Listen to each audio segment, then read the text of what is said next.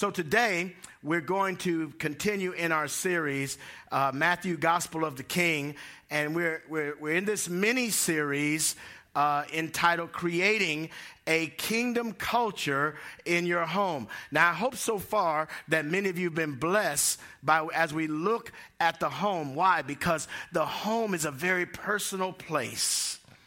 There are things that happen in the home that really don't happen anywhere else.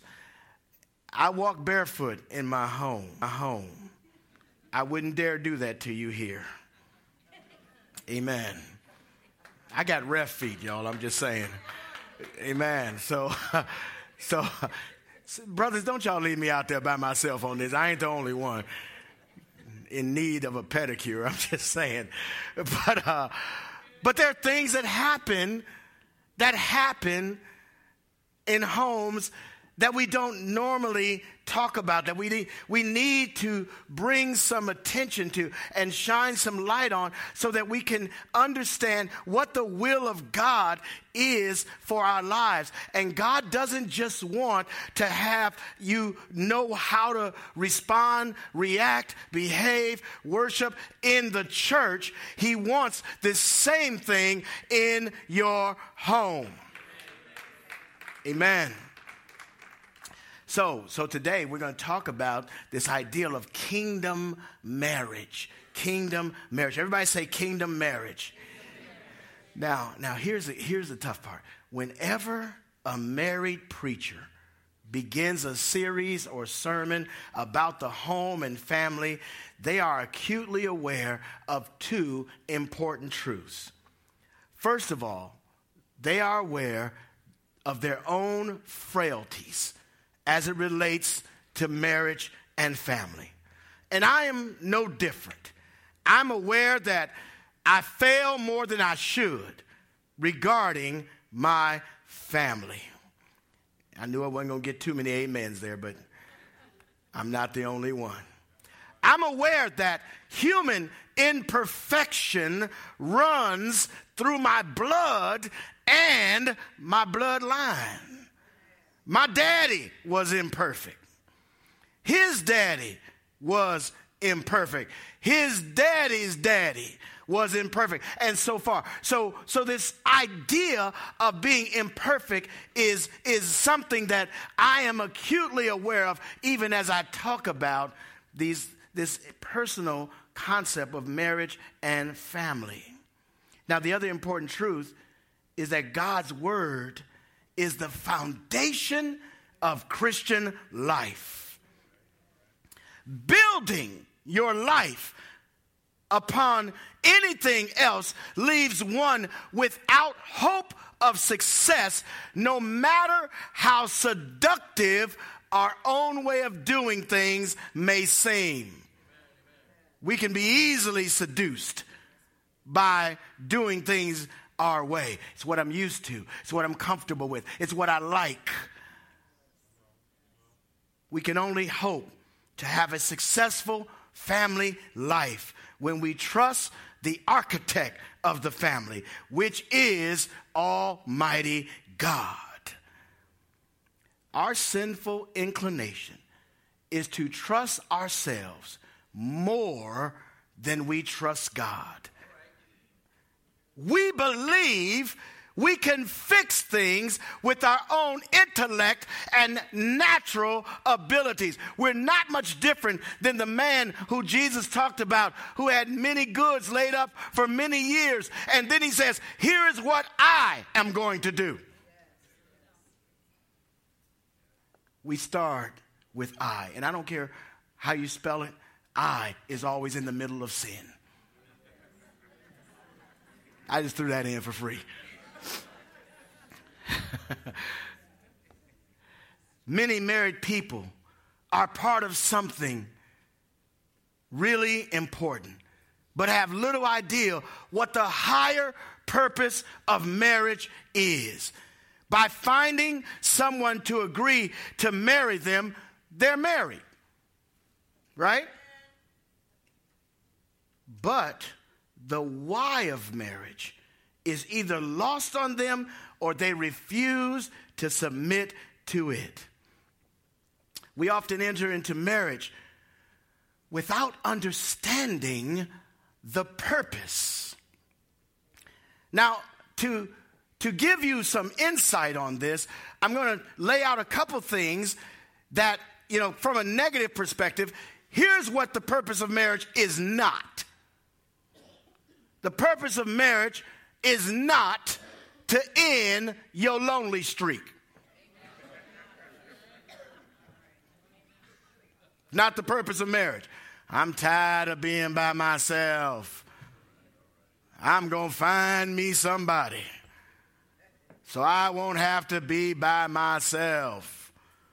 So, the purpose of marriage is not to end your lonely streak. The purpose of marriage is not to validate your physical needs because you feel guilty pursuing them outside of the marital context.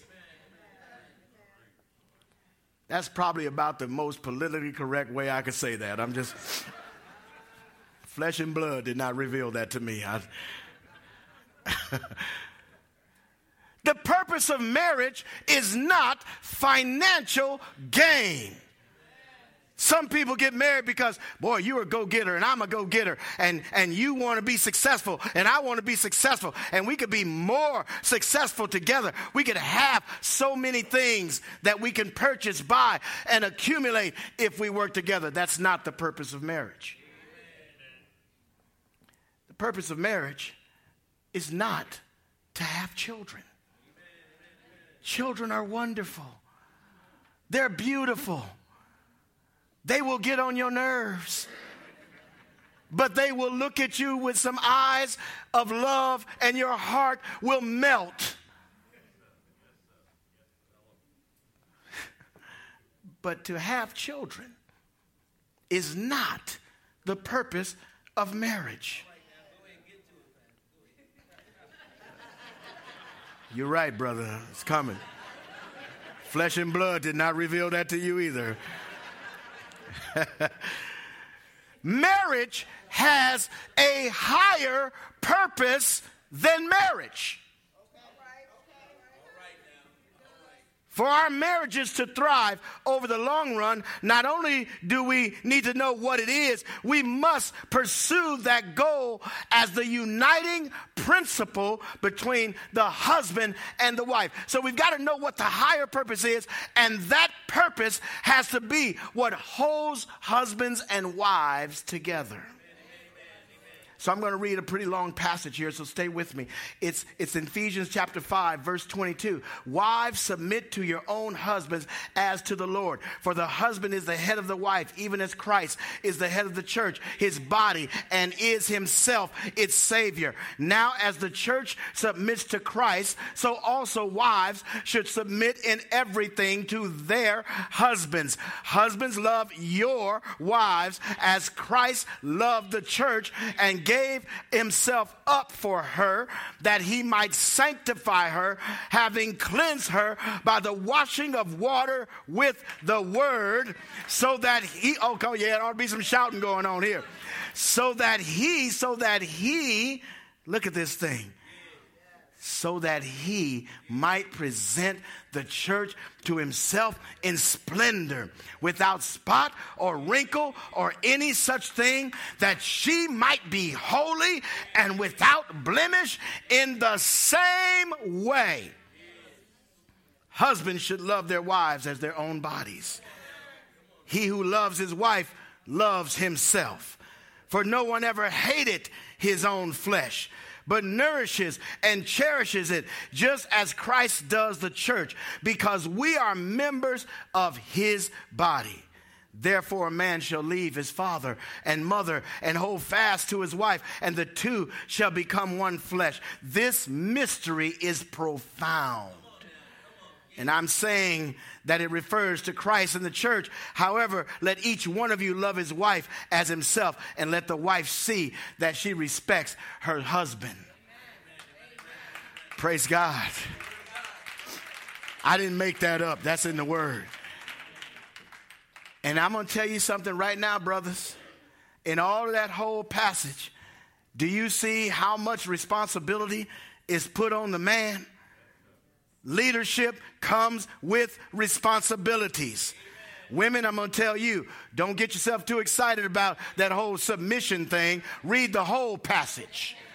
It ain't but one thing you have to do. It's about 10 things that that man need to be doing. Oh, y'all got quiet on me right there. Y'all stuck on that submission thing. That's Amen. You'll see later on. I, I, we'll get to it.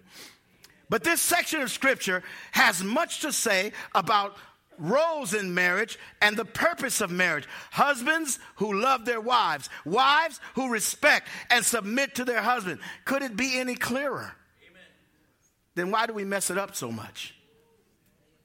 Apparently, it wasn't simple in the first century, just like it's not simple today. Apparently, simply telling spouses how their marriage should function was not enough. Paul could have just said, Husbands do this, wives do this, no problem, now we go forward. First century couples could not and would not have successful marriages if they didn't realize the higher purpose. Go back to verse 31 and 32 in that passage. Therefore, a man shall leave his father and mother and hold fast to his wife, and the two shall become one flesh. Now, this passage may sound familiar. There are two important appearances of it in the Bible in Genesis 2 and 24. Right there, God says it, right? God says it. So we're going to talk first now about the creation of marriage. God said it in Genesis 2 and 24. Paul quotes Genesis 2 and 24. Why is that important? It's when God created marriage in the first place. Marriage is a divine institution whose purpose is divinely established.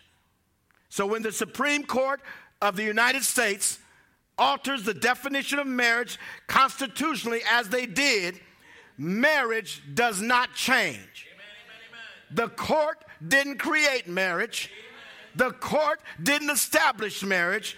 And the court cannot change the definition of marriage.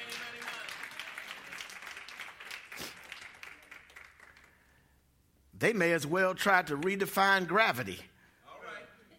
Gravity doesn't change by how a man defines it. Real marriage doesn't change with culture and time. It is what it has always been because it is sourced in God's eternal purpose and decree. For this reason will a man leave his father and mother and cleave unto his wife, and the two shall become one flesh. Marriage is between a man and a woman. Now, that's kind of scandalous today, but it bears noting. A man who leaves his primary role as a son and assumes a new primary role and human identity as husband. So, so before marriage, he's a son. After marriage, he leaves the sonship role as primary and becomes a husband. Now, a husband is different than a son. The husband becomes his primary role. Some of you women are married to mama's boys.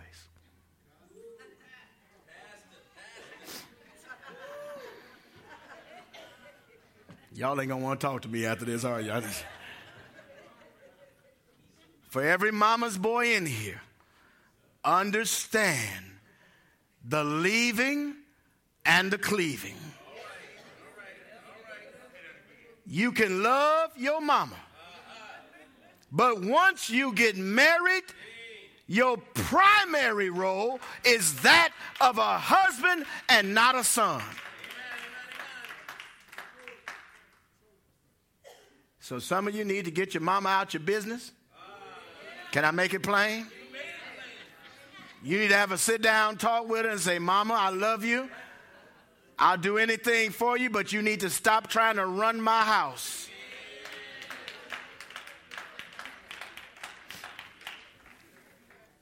well, there's some women in here shout today. I know that. but now listen, Listen. Before you shout too much, ladies, while it is not stated, it is inferred that the wife does the same thing by the leaving of her family and the husband and wife constitute a new primary relationship of oneness. So, all the daddy's girls in here, let me help you understand something. When you get married, when you become a wife, you are not primarily a daddy's girl anymore.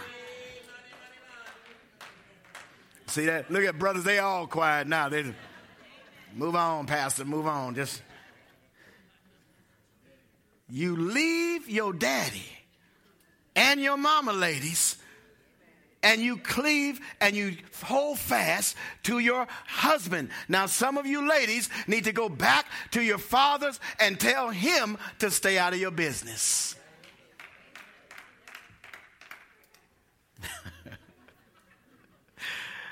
oh, my goodness. But what you see here is a plurality in unity. It almost is paradoxical. There's a plurality, two people, but one flesh. There's a plurality in unity, and it's reflecting the plurality and unity of the Trinity itself. So these three are one Father, Son, Holy Spirit. These three are one. So if you say, Holy Spirit, bless me, that's the same as saying, Father, bless me. If you say, Jesus, I need you, that's the same as saying, Holy Spirit and Father, I need you. These three are one. Now, this is arguably the most important verse in the Bible about what marriage essentially is in its divine creative purpose. What God has done is He has said, Husbands, wife, come together, and your purpose is to become one flesh. That is, when God looks at that household, he doesn't see two individual units, he sees one flesh. Now, in one flesh, think about your human body. If your arm decided it doesn't want to cooperate, something's wrong. Isn't that right? Because your arm should feel always a part of your body. Your legs should feel a part of your body. Husbands and wives have to have that kind of unity. So, you can't have that kind of unity when each entity is acting independently. Here's the next thing. So we have the God's creation of marriage in Genesis 2:24, but now we have the covenant of marriage.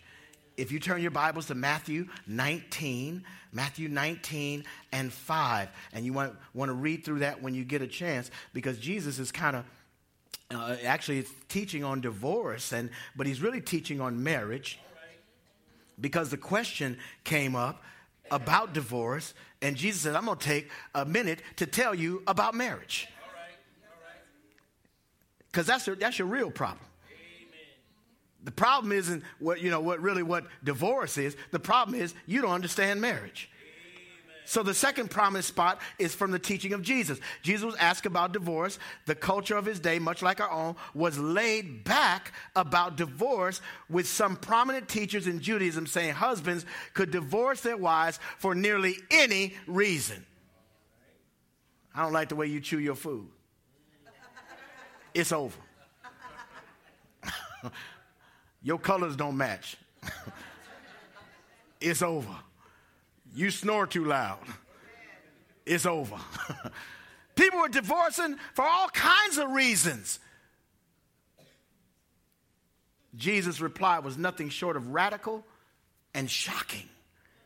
Because in verse 5 and 6, he says this Therefore, a man shall leave his father and mother and hold fast to his wife, and the two shall become one flesh. There that is again the purpose of marriage.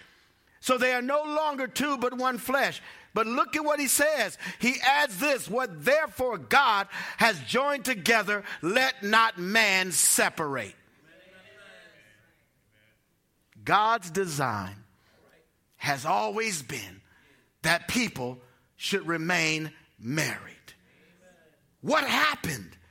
Why in modern culture is divorce so frequent? I believe it's because we marry without a full understanding of the purpose and the nature of the marriage covenant. We got married because we're tired of being by ourselves.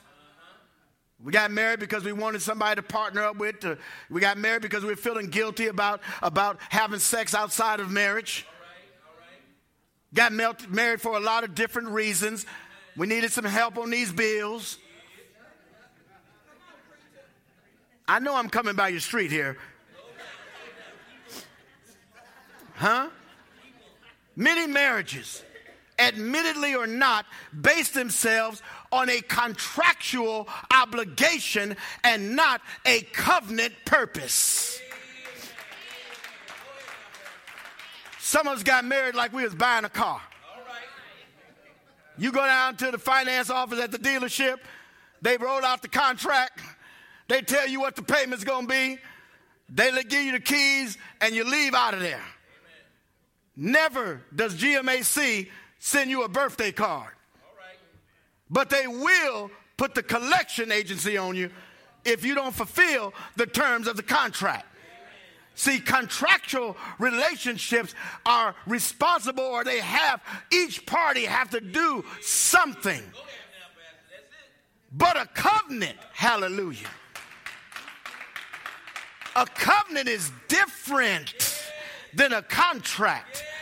A covenant says, even if you don't hold up your end, I'm going to pray, get strong in the Lord, and I carry this thing for both of us. I'm looking at some of y'all now. Didn't nobody tell me that before I said I do? This is why you don't play around with getting married.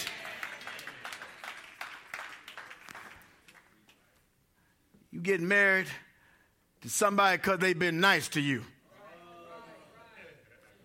Y'all don't, ladies, let me tell you, heathens can be nice. Especially when they're trying to get what they want.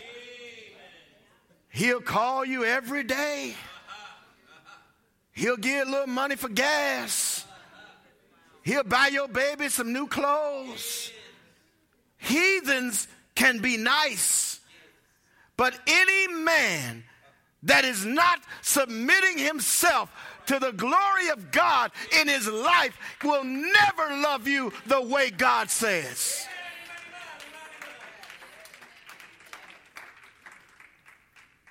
Brothers, women can look good. They can appeal to all this in your chest that just, whoo, every time I see her, start getting weak in the knees. And girl, don't you look at me with them eyes. I just can't, mm. Don't y'all act like I'm the only one that's been through that now. Just,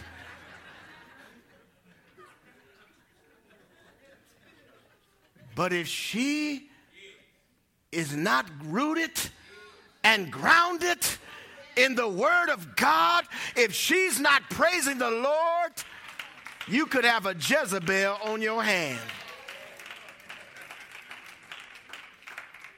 You know, Jezzy. Jezzy was a good looking woman.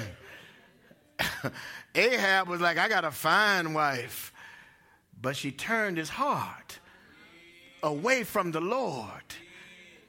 So you understand that this is a covenant. So the disciples, after Jesus says this, down in verse 10, the disciples say this. They said to him, If such is the case of a man with his wife, it's better off not to marry. Can you imagine if some of their wives was in the crowd when they said that? See what happened here? The disciples heard what Jesus was saying. Marriage is a God thing. What God has brought together, let not man separate. What you bring together gets messed up all the time. Again, this is critical. The fact that God unites means that God should have the last say in your uniting. How did you choose your spouse? Did you even pray?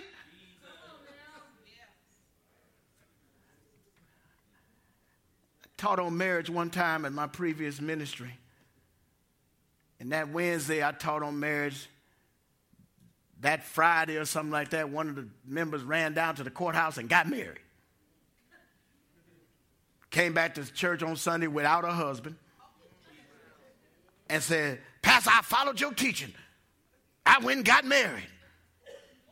I said, What?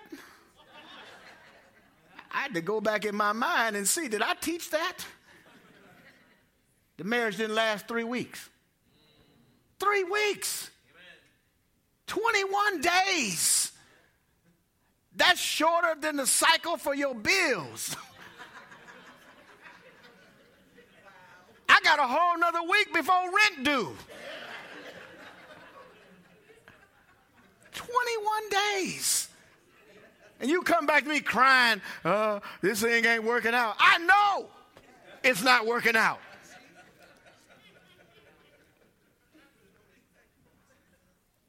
How'd you choose your spouse? Were you just ready to get married? Did they just look good to you? Or did you choose based upon a spirit led decision that went beyond your flesh or your temporal needs? How did you choose your spouse? Let's revisit Ephesians chapter 5 real quickly here. Verse 32. It says, This mystery is profound. And I'm saying that it refers to Christ and the church. Now, this is what I want you to hear clearly. If the purpose of your marriage is a mystery, then your marriage will struggle. Now, listen to this. We see the word mystery and we just think, oh, that means we're not going to know. Child, I don't know why I'm in this, but I'm just in it. Pray for me. Paul is not saying that you won't know what the mystery is. He's just giving you the nature of the mystery. He's saying it's a profound mystery. It doesn't mean it's a hidden mystery. Sometimes you got to watch the whole movie Watch this to understand the mystery. huh? And so Paul is saying that this mystery is profound.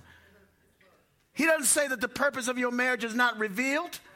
And if you don't know what that mystery is, your marriage will struggle. When we disconnect marriage from its higher purpose and try to extract from marriage itself the reason to be married, stay married, be happy in marriage, marriage will let you down every time. God never intended marriage to be the source of happiness in marriage. Some of y'all messed up right now because you got married because they temporarily made you happy. I'm so happy. I just ain't never had no happiness like this before. You make me happier than anybody else. no, no, this happiness in marriage is not going to be found in marriage.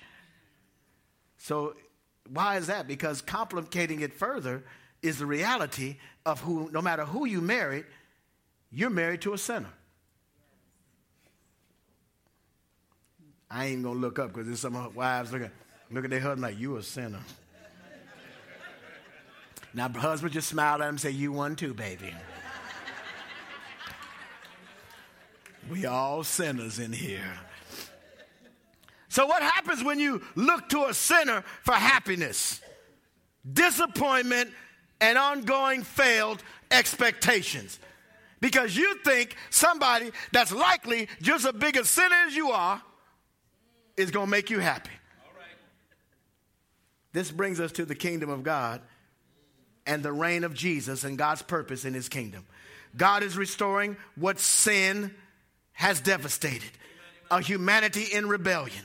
human suffering apart from their creator. God restores by conquering sin through Jesus' death on the cross. What sin is broken, Jesus is putting back together, and that includes marriage. Arguably, other than death, Marriage is where the effects of sin are felt the most. The brokenness we experience in marriage is one of the most painful in the entire human experience. Because you don't expect your spouse to lose their fool mind. My grandparents stayed together till one of them died. But ever since I can remember, they never slept in the same room. My grandmother got to a point where she would say whatever was on her mind. My grandfather got to a point where he would say whatever was on his mind. And depending on what day of the week it was, there was turmoil in their home. And I thought about how miserable it must be to spend your entire life with somebody you can't stand. Because they never learned that they were both sinners. So we need to bring the kingdom of God to your marriage. And to bring the kingdom of God to your marriage, you must bring the king to your heart. Until then, it's my kingdom come, my will be done. Two married sinners subtly or overtly living for their own kingdoms produces conflict and manipulation and passive aggressive behavior so often found in marriage. This where the get out my face come from. You better bag it up. Say it one more time if you want to. The door swings both ways. When I get to yours, just say something. You can let the doorknob hit you. I was fine by myself. I can do bad all by myself. Because you have two sinners building their own kingdoms. But when a husband and wife together bow in submission to Jesus, their marriage ceases to be about their marriage. Their marriage ceases to be the source of their hope and happiness. Essentially, their marriage ceases to be about them. And that is the key. It's not about me. Look at your neighbor and just say, It's not about me. Tell me it's not about you. Amen. You don't exist for my happiness. I'm not the center of my marriage. Now, I'm going to give you real quickly here how to have a kingdom first marriage. First thing you have to do is be clear with each other what the purpose of your marriage is. I told you before, people get married for all kinds of reasons, but a Christian marriage must have one purpose as the guiding and uniting principle of their marriage, of, of the marriage, to honor and to glorify Jesus through your marriage. Amen, amen. That's the one principle. Not to make you happy, not to do all these other things, to honor and to glorify Jesus. What are you doing in your marriage to glorify God? Now look at 1 Corinthians chapter 10, verse 31 says this. So whether you eat or drink or whatever you do, do all to the glory of God. See, y'all thought that passage was just about eating and drinking. Well, I'm going to eat to the glory of God. Give me some neck bones, ham hocks, and fried rice or whatever. I'm going to I'm going to drink to the glory of God. Praise God. No. That little word all changes things, doesn't it? Whatever you do, do all to the glory of God, to His glory, which means that your marriage should be a visible display of God's glory. When people look at you as a couple, do they see the glory of the Lord? Or do they see two people that really can't stand each other?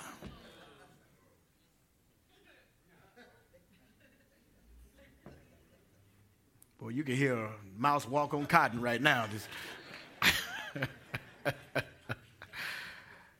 That's why I started this whole thing with I'm a sinner too. So it's, a, it's, it's on me too. What do people see when they see your marriage?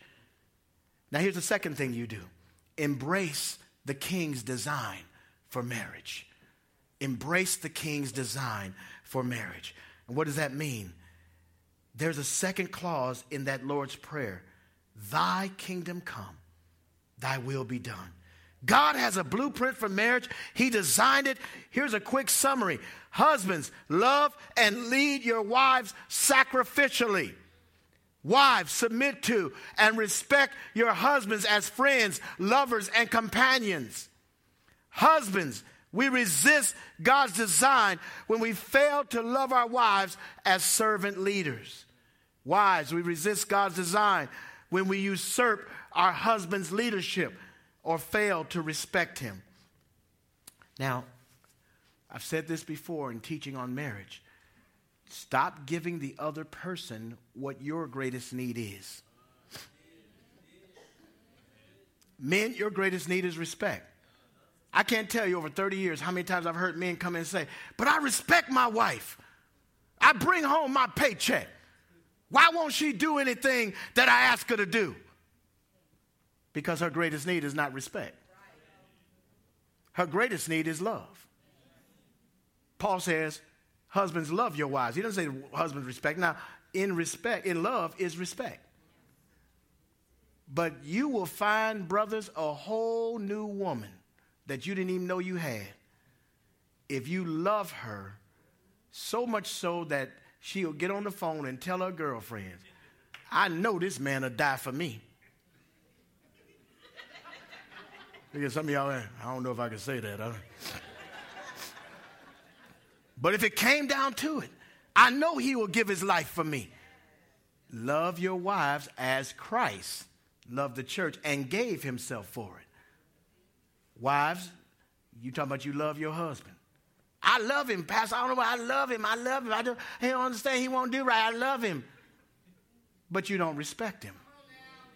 His greatest need is respect. When a man is disrespected, it something happens in his body. The, his hearing gets shut off. Come on, brothers, help me here.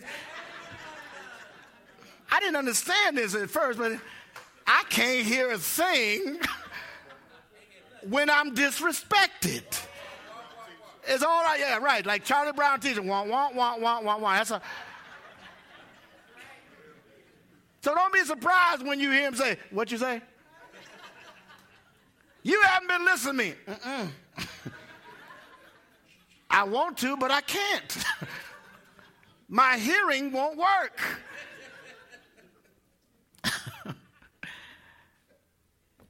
We cannot ask for God's blessings in marriage when we refuse to accept God's blueprint for marriage. But when Jesus becomes king in a marriage, husbands become better husbands and wives become better wives, and that marriage finds renewal in God's kingdom. last thing, last thing. Apply the gospel to your marriage every day. This is the secret weapon that the enemy cannot handle. This is the secret weapon in a Christian marriage that will keep love and commitment alive. It begins with a self understanding of who we actually are. I am a sinner. Now say that. Say it like you mean it, don't it? Some of y'all like, I'm a sinner. I don't know what he talking about. I, I'm just going to say it because everybody else saying it. But when you understand what that means, you understand that that's directly tied to the gospel. Because you don't come to Jesus, you don't come to, the, to Christ without first admitting that you are a sinner. The gospel begins with that harsh reality of my own depravity and guilt. The marriage experience will urge us to minimize our failures, but to maximize the failures in our spouse. But the gospel does the opposite of that. it magnifies my sin in my own eyes, which minimizes by comparison the sins of others, including my spouse. Here's a way to know if you're applying this principle. Ask yourself this question Who is the biggest problem in your marriage?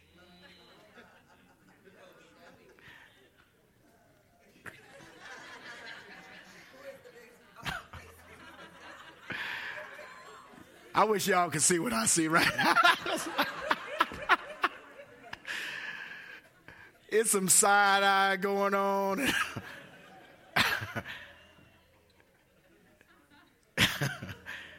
Who's the biggest problem in your marriage? Be honest. What do you think? If you think the biggest problem in your marriage is your spouse, you are not applying the gospel to your marriage. How helpful it is to say every day, I'm a sinner and I'm married to a sinner. See, some of y'all thought y'all was marrying honey baby, sweetheart, angel of my life, love eternal, all them sweet words we call each other sugar, boo, all that stuff. What Beyonce say, bae, you my bae. You thought that's what you was getting, didn't you? you woke up after the honeymoon and was like, where did this person come from? you found out they could be, you know, I'm to move on. I ain't saying nothing else. The hole is deep already, Brother Frank. I'm just. Yeah, that's right. So every day you say, I'm a sinner and I'm married to a sinner. This is what makes for a great marriage. The gospel brings humility. The Bible provides a blueprint. The glory of the king is the ultimate purpose. Here's the encouragement.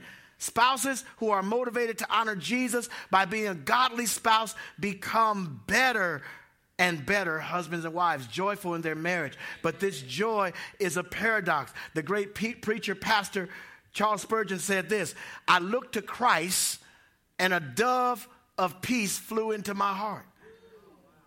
I looked at the dove and it flew away. Where should your eyes be focused? On Christ. If you leave here determined to be joyful in your marriage, you likely will not be. If you leave here more committed to finding joy and meaning in, the, in Jesus, you may have a happy marriage. We only get the one as the byproduct of the other.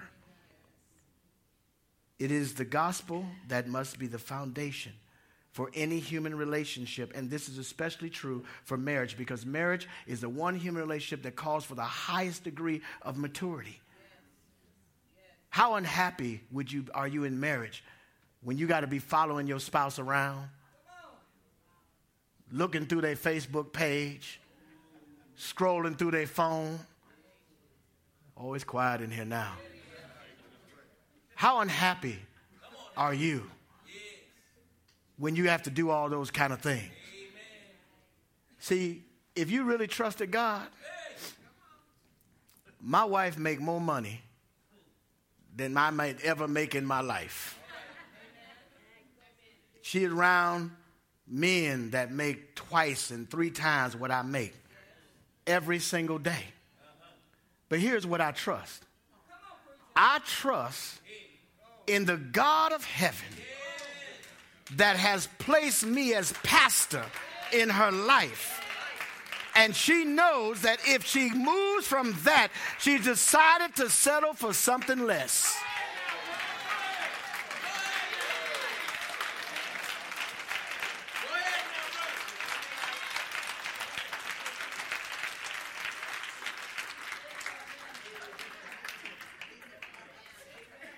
You can sleep at night when you believe that. I ain't got to look through no phones. I don't have to follow nobody around. I'm not hiring a private detective. I have the Holy Spirit, which is everywhere at the same time.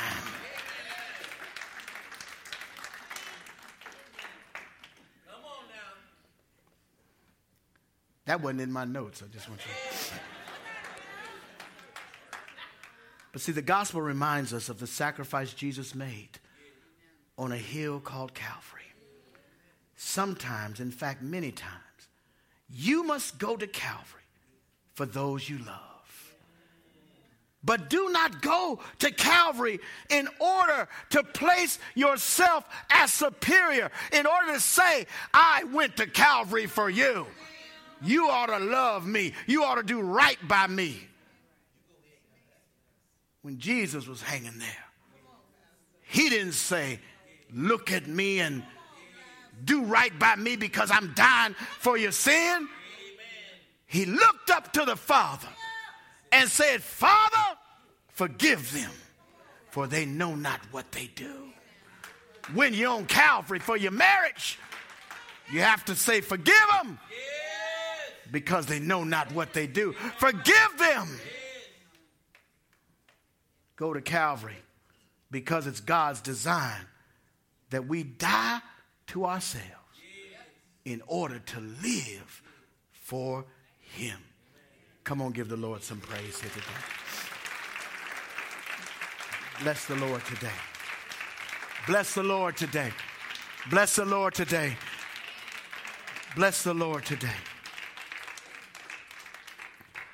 I want to do this before we leave today because there are there are marriages, and maybe most marriages, that hit rough patches. Read an article last week as I was studying for this, and one of the, the writers said, Our marriage didn't hit a, we didn't get the seven year itch as if we wanted somebody else. We hit seven years and forgot how to communicate. We hit seven years and couldn't talk to one another anymore. We hit seven years and became incredibly selfish. See, what you don't understand sometimes that people go through phases in life. It is quite natural for those of us who've moved into our 50s to become reflective about the years that we may have wasted, the time that we spent living for ourselves, having some lament about the past. That's kind of a natural thing. And it can affect your relationship because you become sorrowful and regretful and bitter. Some of us hit our 40s, we start thinking about the changes physically that we're going through. What was a six pack is now a kegger. Come on, help me, somebody. What was north is now south. You tired when you used to have energy. Kids leave the home and now you're trying to discover who am I? Because I'm not a parent like that anymore. And then we start trying to tell our children what to do as adults. I had to resist that. I had to come to a place where my children know I'm here for you to guide you. But you're an adult. And I pray for you every day that you make the right decision. But it's hard for me because as a parent, you always want to tell your children, don't do that. You're going to fall on your face. But sometimes a face plant is what you need in life to wake you up. So I know that there are people here today.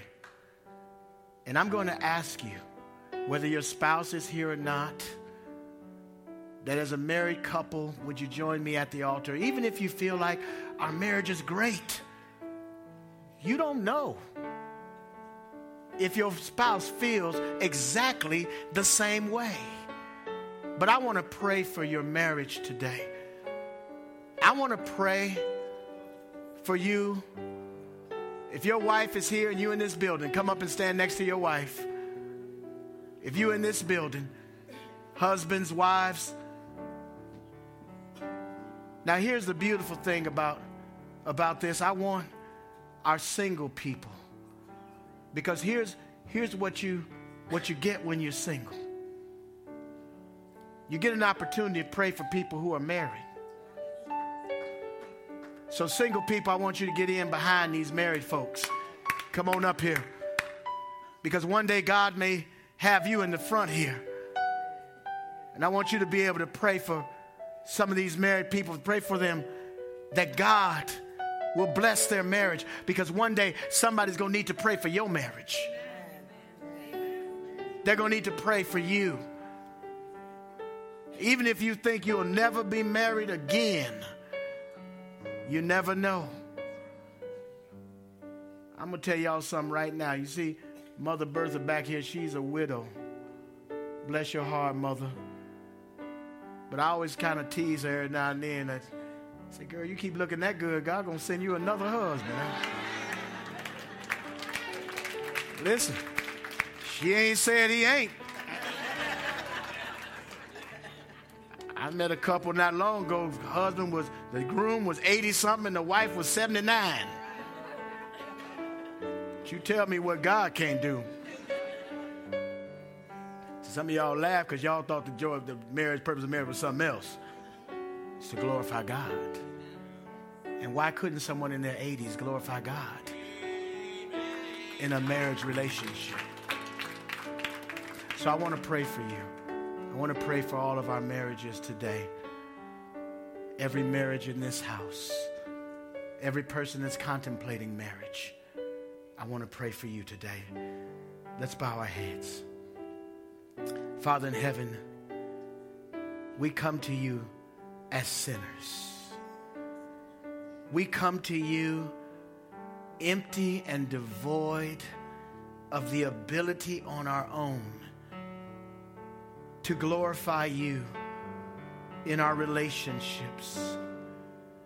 God, we come to you in some cases having failed much more than we succeeded. But God, today, we come also seeking a kingdom culture in our homes and in our families. So we pray, first of all, Father, as the gospel, we are sinners and we are in need of a Savior. We pray that you would forgive us for our sins. For you said in your word, though our sins be like scarlet, though they be red and muddy and dirty, you will make our hearts white as snow. God, we pray today for your cleansing power in our marriages, in our families, in our hearts. Let Jesus truly be the center of it all for us. From beginning to the end. Let it always be about Jesus. Father, I lift these married couples up to you. That you will bless, that you will guide, that you will lead us to understand the purpose of marriage is your glory and not for ourselves. For every single person here today, every widowed person here today, God, I pray your grace and your mercy and that, Father, I pray that you would, if it be your will, that if you would lead them in decision making, to understand the purpose of marriage is not to end loneliness, it's not to have a sexual relationship, it's not to make more money, but the purpose of marriage is to glorify you. And may they make those decisions on with whom they will enter into covenant with based on that primary and chief principle to your glory. And now, as the God of grace, bless us now, lead us now, guide us now, that we may glorify you in all things. In Jesus' name, amen. Amen. God bless you.